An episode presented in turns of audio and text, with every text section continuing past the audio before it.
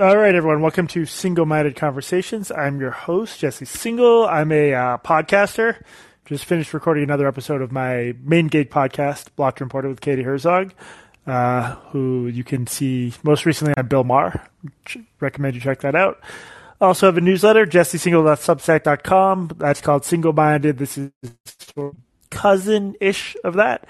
Uh, I have a paid post up today about the about New York Magazine's canceled 17 story and um, an interesting response to it and the question of like who we treat as just mascots or good and evil versus who we grant full agency. Uh, so yeah, check that stuff out. I don't have a huge amount on the agenda today. I um, so folks should jump in the queue and just get ready to ask questions or comments on generally any subject you want. Um, one thing I've been thinking a lot about is like the proper role of journalists uh, when a big news event happens and it's in an area where you lack expertise and you're unlikely to gain that much new expertise. So a lot of the Dobbs and Roe stuff, it's like there's this tremendous pressure to have opinions on it and to write about it. And I just sort of feel like everyone else is doing it and everyone else is smarter uh, than I am on this stuff, or I think a lot of people are, and I'm torn.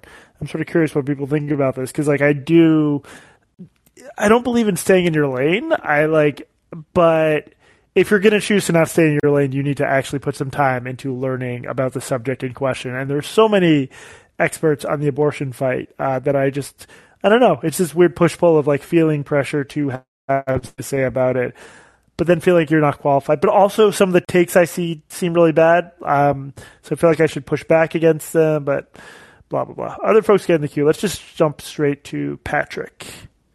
Patrick, what's up? Hey, Jesse. Happy Friday. Happy Friday. Happy 4th almost. Almost 4th, yeah. Uh, so, first, I want to check in on your Elden Ring journey. How are you progressing along before asking my real question? Yes, I will instantly lose the whole audience. But I uh, I just got to uh, what's his name Godfrey today. Godrick the the grafted Godfrey. Like he's like the first, second real boss in the game. I also just beat my first dragon, the dragon in the swamp. Uh, wasn't that tricky on horseback? I think I'm like level thirty seven. Yeah, you you get the hang of all the different kind of stuff for it. Uh, horseback combat becomes pretty second nature, where you really love that horse later on. Okay, so I want to get to my uh, real point before we lose your entire audience. Thank so, you. how much do you think this kind of pull for a journalist to be forced to write about, I guess, topics that they don't know about is part of the. There's a kind of thread right now that all of current wokeism and social, social justice woes have roots back to Tumblr. And I will say this one I do believe in a little bit because there is kind of an idea of that if you're silent on an issue, that means that uh, a bad faith reading of your views on the issue can be inferred. Basically, the idea that your silence is deafening. And I feel like that's the kind of instinct where it's just like, just because you're maybe not writing about abortion doesn't mean you have the wrong views of abortion. It's very much in the line of I don't have anything to really say on the matter because other people know more. and I'm kind of listening to them. Yeah, so I think the dynamic you're describing definitely takes place in different communities online. It's like you you why haven't you spoken out? You need to speak out. Silence is complicity, and so forth. I think uh, to the extent that this poll exists in journalism or among like independent Substack types, I'd almost blame that more on the attention economy and like the quest for like keyword relevance, although I think that's sort of over. It was very big in like 2015. Uh, if if Roe, it got uh, embedded in editors' brains that if a big story about Roe comes down or about Dobbs, you better be able to publish some stories with headlines relevant to Roe and Dobbs that have those search terms. And um, when I was at New York Magazine, I edited a vertical about behavioral science, and we would always look for tie-ins. Like, what does social psychology have to say about abortion or or the pro-life movement? And and a lot of that was just an attempt to stay like relevant search term wise, and to a lesser extent, like on the New York Magazine homepage, because you think you figure folks are going to click on stuff pertaining to whatever someone's talking about talking about. I think the rise of like social media as a major way uh, of disseminating stuff, maybe even more so than search in some cases, has disrupted some of that. But I would, in terms of how journalists think things are incentivized. I would almost blame that more than those um, very real Tumblr dynamics, if that makes sense. Well, I understand that, and I think that ties into the idea to stay relevant. When there's a kind of hot button topic of the the flavor of the month, so to speak, you want to be able to kind of put what your normal uh, kind of practice area is on that to capitalize on the momentum. I guess what my fear about that would be is that if you do that too often, you risk that kind of concept creep where you take your field that may have nothing to do with it and you basically try to stretch it out to, in order to c- encompass it. For example, if social science wasn't really saying anything about abortion at the present moment, do I really need to find some kind of fringe thing that obliquely references it in order to uh, touch on the topic? Yeah. Um, no, I mean that, that that was a problem for us. Like, uh, I mean, I think we did a pretty good job, and I think we had good restraint, and we didn't stretch the science. But yeah, this is a, a challenge journalists face. It's like you you just this idea that you have to publish something, and that you constantly have to feed the content beast. Uh, and then on the reader side, uh, in in the live chat, Kira Kira Dryan Gray, Kira Adrian Gray, sorry, I butchered your name, uh, writes, it makes it hard to find intelligent articles that add something fresh to the conversation when you have to wade through everyone parroting the same slogan in log form. So the other problem is from just like a journalistic quality control perspective, if you uh, via Google search or, or social media, the dumb reactive takes, you know, they look the same as the careful in-depth reporting and it all gets mushed together and there's such variance in the quality of journalism. So, um, yes, this is a legitimate problem in journalism right now. The, this, this race to always have to chime in on every issue. I will say, like, it's not, like, I, I don't think that in terms of my own Substack or this show, I don't think I'm punished for not chasing that gold ring. Although, if if whenever there was a big abortion thing, I did a quick Substack with the word abortion in it, maybe I would get subscribers. Maybe I'm leaving people on the table. I just I don't feel the same pressure to do that. Well, I, I, don't know. I think the I guess the goal of you is to find an audience that will continue to yes. go to you. I think problem is that if you uh, try to go out and try to reach people who aren't necessarily in the audience, if your heart isn't in that kind of topic that attracted them, you're going to get the people who come to you for a little bit, then eventually abandon you. You just got to find that base and keep with it. I think the goal, yeah, the goal of Substack or a podcast uh, is to build a base of subscribers who like what you do and they're not expecting you to always chime in on everything. That I think it's maybe a deeper form of subscription where you're just like, like when I subscribe to people, it's like I like the way this guy thinks, or I like the way this lady thinks, and I want to, I like the way she shows her thought process, and I like her style of writing. I don't usually subscribe to people because I'm like I need to know their take on every news story that comes out. Although I guess that's the genre of newsletter too. Yeah. All right, that's it for Thank me. You. Thank you, Patrick. We got Ben, and then Pongo too, and then other people should get in the queue too to help uh, give me stuff to say. There we go. Thanks, Andrew. Ben, what's up? Ben, you got to uh, unmute yourself. There we go. I learned how to unmute myself on Callin today. There we go. Um, Jesse, big fan of Blocked and Reported. Um, I just so R. Kelly was sentenced to I think it was 30 years for some pretty grotesque behavior. So I wanted to ask you the time old question: Can I still enjoy "I Believe I Can Fly"?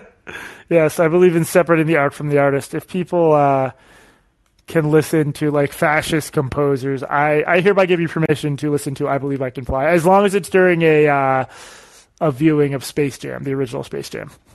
So, and just real quick follow up. I'm sorry. Um, does does your opinion change at all with the fact that most people are listening to music through music services, where at least I don't know how it technically works, but it, in theory, that artist is receiving money every time you double click on that song on Spotify. Yeah, no, I mean maybe I'm just not a bad per. Maybe I'm a bad person or not like a conscious consumer, but no, I don't know. Like everyone's done bad. Well, he's a specifically bad example, but he's going to jail for 30 years, so I, I don't. If right. a, a, few fractions of a penny go into his estate and he won't be able to enjoy it anyway because he's imprisoned, eh, I think it's okay. All right, thanks, Jesse. I like the idea of people coming to me like I'm their rabbi for, for moral guidance on fraud issues. Very bad idea. What's up, Pongo, too? Pongo, you got to unmute yourself. Yeah. Uh, can you hear me now? I can. Hey, um, so I, I think I wanted to see see what you thought of this idea. It's to do with like um, I think you, when, whenever you're looking at left wing politics, you, you see a lot of people who are saying like um, such and such, like like our, our main focus should be on the working class, or we need to go back to economic issues, etc. Like the kind of things that like you know left wing parties were about prior to like the 1980s or so, or 1990s maybe. Um, I just wanted to ask your thought. Like, is that really realistic, given what the actual con, like what the actual makeup of left wing parties now? I mean, for one thing, like it's questionable whether the middle class, as like we used to envision it, even really exists as a class anymore, or, or sort of the working class that is. But isn't it just a little bit unrealistic to expect a party that mostly uh, that is primarily a party of you know, up, uh, upper middle class or, uh, you know, possibly downwardly mobile college graduates to like say, like, I, I get that a lot of it is just rhetoric, but wouldn't it be more healthy to just to just admit that this part, in, insofar as this party represents a class, we now represent the college graduate class, which is a class with legitimate issues and doesn't always have everything handed to them, and maybe there's just maybe it's justifiable to just admit what the social class we represent is and actually advocate for their issues? Yeah, I mean that's a good question and probably not one I can like answer in a fully baked way. I, I, guess I don't I don't really know what the shift is over time in like the Democratic Party and the sorts of policies they pursue, and and that's it, inextricably linked to the fact that politics have gotten more polarized and more obstructionist. And I do think the GOP is an obstructionist party. So like when you look at something like the uh, Obamacare's attempts to expand Medicaid, which really is a policy just for poor people, and fierce resistance at the state level with Republican governors refusing to expand Medicaid in their state, in a situation like that, it seems like the Democratic Party was acting in the interests of poor people, and uh, the Republican Party wouldn't let them. And and there's other examples of stuff that I think would help poor people, obviously getting blocked by the Republicans. In general I do think the Democratic Party has a class problem and that the college educated segment of it has too much sway, and that explains some of the messaging and, and some of the failures. And um, I'd love to see polling on this, but I would imagine there's a big divide when it comes to people's perceptions of Kamala Harris. Maybe someone can look this up and drop in chat if I'm right. I'm just guessing she appeals way more to college educated types than to working class types. I, I don't know. I just think there's a real authenticity problem there. I don't think she's popular. And I think the idea of like someone like her waiting in the wigs as a possible replacement for Biden um, as a nominee, which worries the hell out of me because I think she would get slaughtered. I think that's the kind of candidate you only get if you've just got way too many college grads and you're not listening to other groups. Does that make sense? In the case of Kamala Harris, I think the that's uh, that's like question number two. Question number one is: Is she popular with anybody at all? Which she might not be. Yes, she certainly wasn't popular with Californians. It, well, yeah, exactly. But uh, I mean, she was she was the one who dropped out of the like primary before the first vote because she could see that she didn't know anyway. But yeah, so thanks for answering the question. And uh, yeah. thank you, thank you for the question. Andrew and then Justin and the queue's empty, so other folks should jump in uh, with any questions or comments. Andrew, what's up? Uh, hey Jesse, so so yeah, as for folks, so um, I'll I'll I'll wing a, an item here. So uh, two parts. I have a movie suggestion for you. Um, if you haven't seen it on Netflix, there's a Tollywood movie called RRR that is the best movie ever made. Whoa! And yeah, and uh, there should be congressional hearings about with like why Hollywood can't make movies this good anymore um, R. What does RRR stand for? Is that like a spoiler? Uh, Rise, Roar, and Revolt, and it's it has no historical like it it like two guys have the names of two people who actually existed, but that's as far as it goes for historical accuracy. But um, like at one point, a guy throws a leopard at another guy. At one point, there's like a dance off where they basically beat the British Empire, but it, it, it's so hard to describe. I can't even explain it. But I'm excited. Best movie, best movie ever made. You promise? Uh, I, I, you would you would sit back and be in awe. Nice.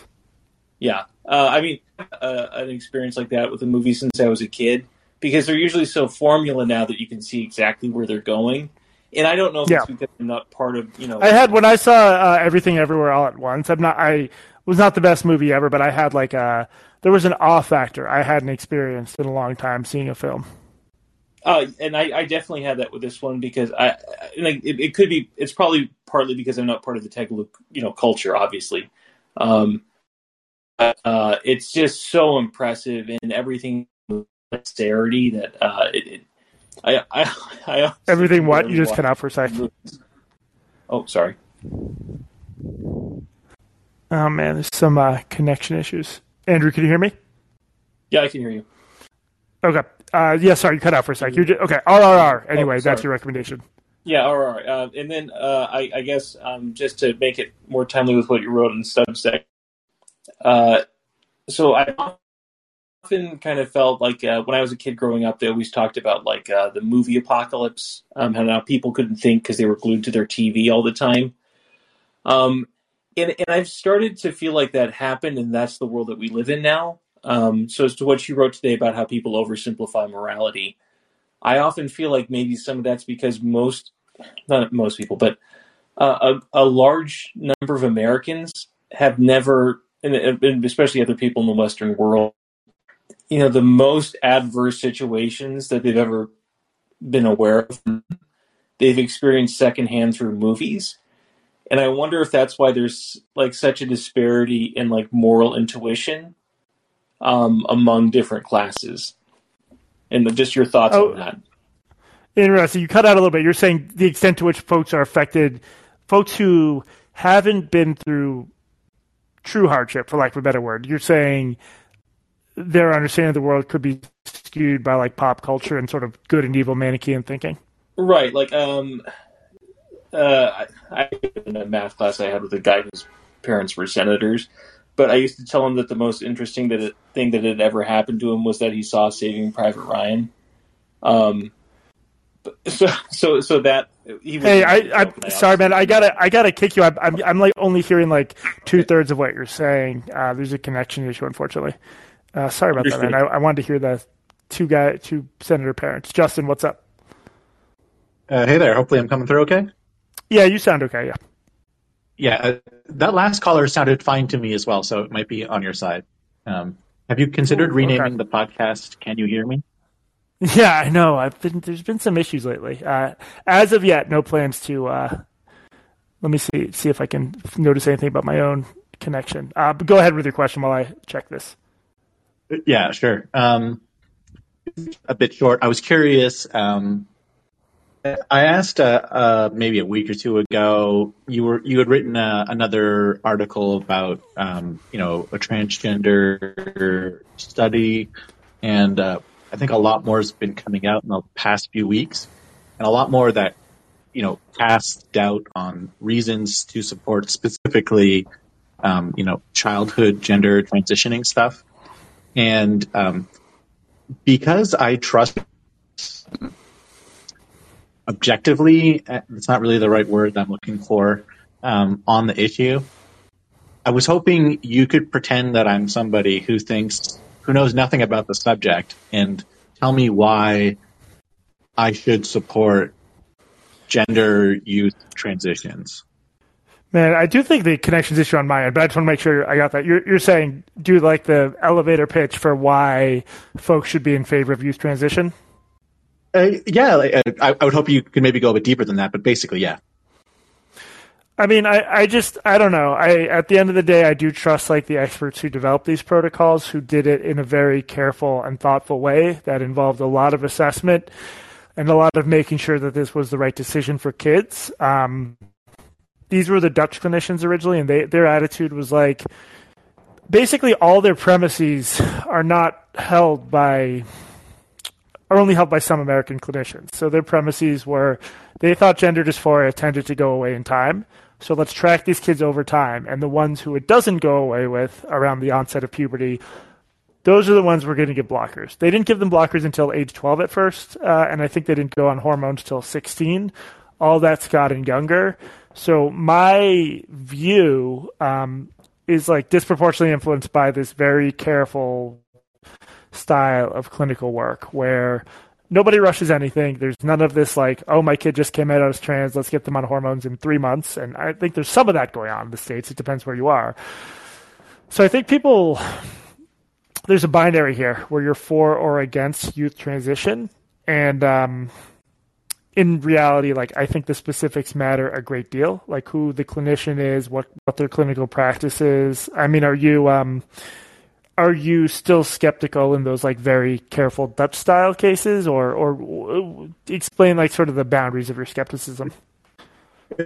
Sure, I, I'm, I'm going to argue like you know devil's advocate style here because I don't necessarily hold all of these beliefs. Yeah. I just want to. Um, so even in the case of those of those early Dutch uh, practices, my understanding is that the studies that accompanied those showed you know very minor or at least not strong um, actual outcome improvements uh, for the cohort that they did do. Yeah, that's because the, the kid. Was, yes, things. and I I should have said that.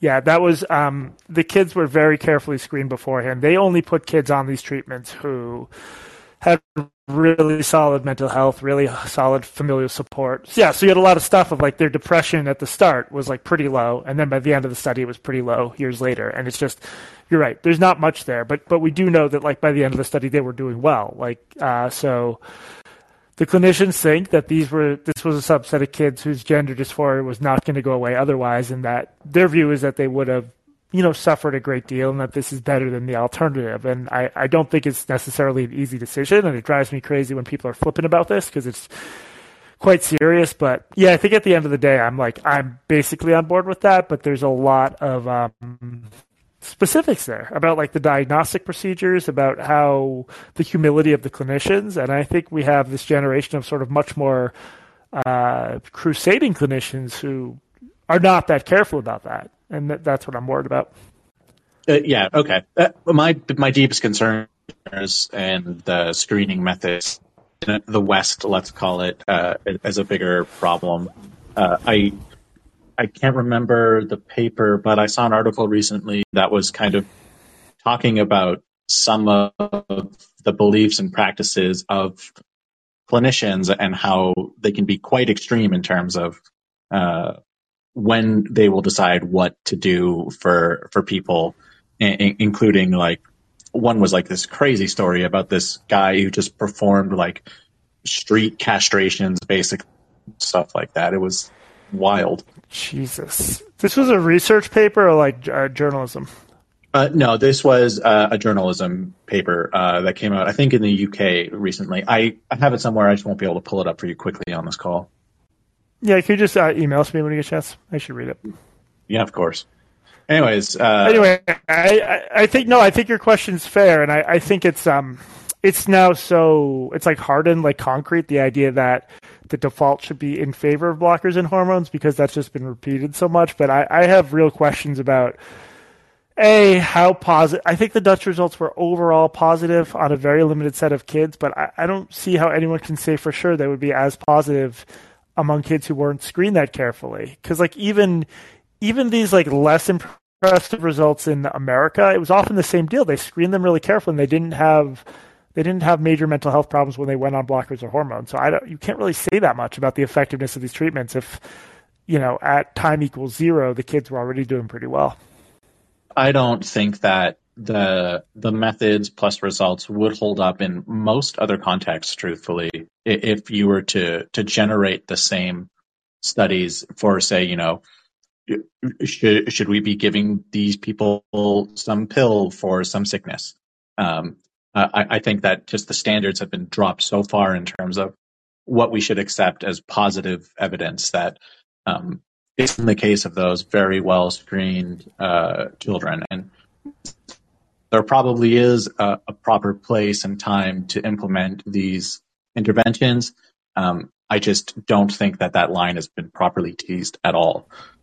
I think that's fair. I agree with you that it's very disturbing the way um, activists and clinicians who very much understand what good versus bad medical research looks like will just like pretend to not know that distinction and treat very weak, very questionable studies that in some cases tell us almost nothing as almost dispositive. It's like it's crazy in some cases the claims they make versus the research they're citing. So I, am with you. I think there's a lot of reason to be alarmed about the state of um, state of this field. Basically, I guess they didn't do a good job right. defending. Well, anyways, thank you for, for your still, man. Yeah. Thank you, Justin. Uh, no, I, I, don't think you did. Having all sorts of Oh, sorry, Jess. I didn't mean to cut you off. You can jump back on if you want to finish up after KW. And I, I apologize. I think the connection errors are on my end. I don't understand what's going on. But um, go ahead, KW. You're very low. Is there a way to boost the audio? Are you on um? Yeah, fucking androids, man. Uh, go ahead. I could I could hear you enough, and I'll normalize it before I post it. Extremely unhinged. Stay off. yeah, definitely. Yeah, I, I mean, I can't even imagine not having it, but it sounds like it. And I'm sure at the time we had other stuff to complain about, but it sounds like it was much uh, much more relaxed time. yeah. Go back to me. yeah. I mean, that's what I've been telling my like not online friends for a long time that there's like no benefit to arguing about this stuff or being that engaged on a minute to minute level. Like the most when important news drops, it'll find its way to you. And I think the the worst thing about social media is it like confuses us into thinking we need to be on it. It's like any other addictive phenomenon. Like you think you need to be constantly in contact with it, constantly connected to it, but in fact it just drains your soul and it's very rare that there's any benefit to like you know being totally online rather than just checking in online when you need to. And but so far you feel like you've been successful. That's uh that's very helpful to have like something to distract. I mean, not distract you because it's important, but yeah, basically distract you and or, or something to focus on that doesn't involve being online. That that sounds like a healthy way to go about it. I think that was the intercept, right? Yeah, the intercept. Yeah. Oh yeah, Thomas Edsall. I got to read that still. It's on my Kindle. Yep. That's yeah. a good one. You know, just, yeah, it doesn't matter. Uh, I'm glad to hear that you're you're developing a more uh, healthy relationship with social media, KW, and I, I, hope I can follow in your footsteps. And I hope you do well on that exam, by the way. Um, man, I'm I'm having real connection issues. I might have to wrap it up there. I feel bad, Alex and Kira. I'm doing another one of these tomorrow. Um, I don't have a huge amount going on tomorrow, so I'm gonna do another one of these, and hopefully, I'll have more connection luck. I'm not sure what's going on. It sounds like everyone else can hear everyone fine at least, but um, Thank you guys, as always, for tuning in. I'm sorry I have to cut it short a little bit early, but uh, just spread the word if you like this show. And I'll tweet when I know what time I'll be doing this tomorrow. Just keep it on my Twitter feed. Don't keep it on my Twitter feed in general. It's garbage, but I do. That's where I announce like when I'll be doing these. Uh, thank you guys for listening. Sorry again about the technical difficulties, but uh, have a good Friday night. Bye.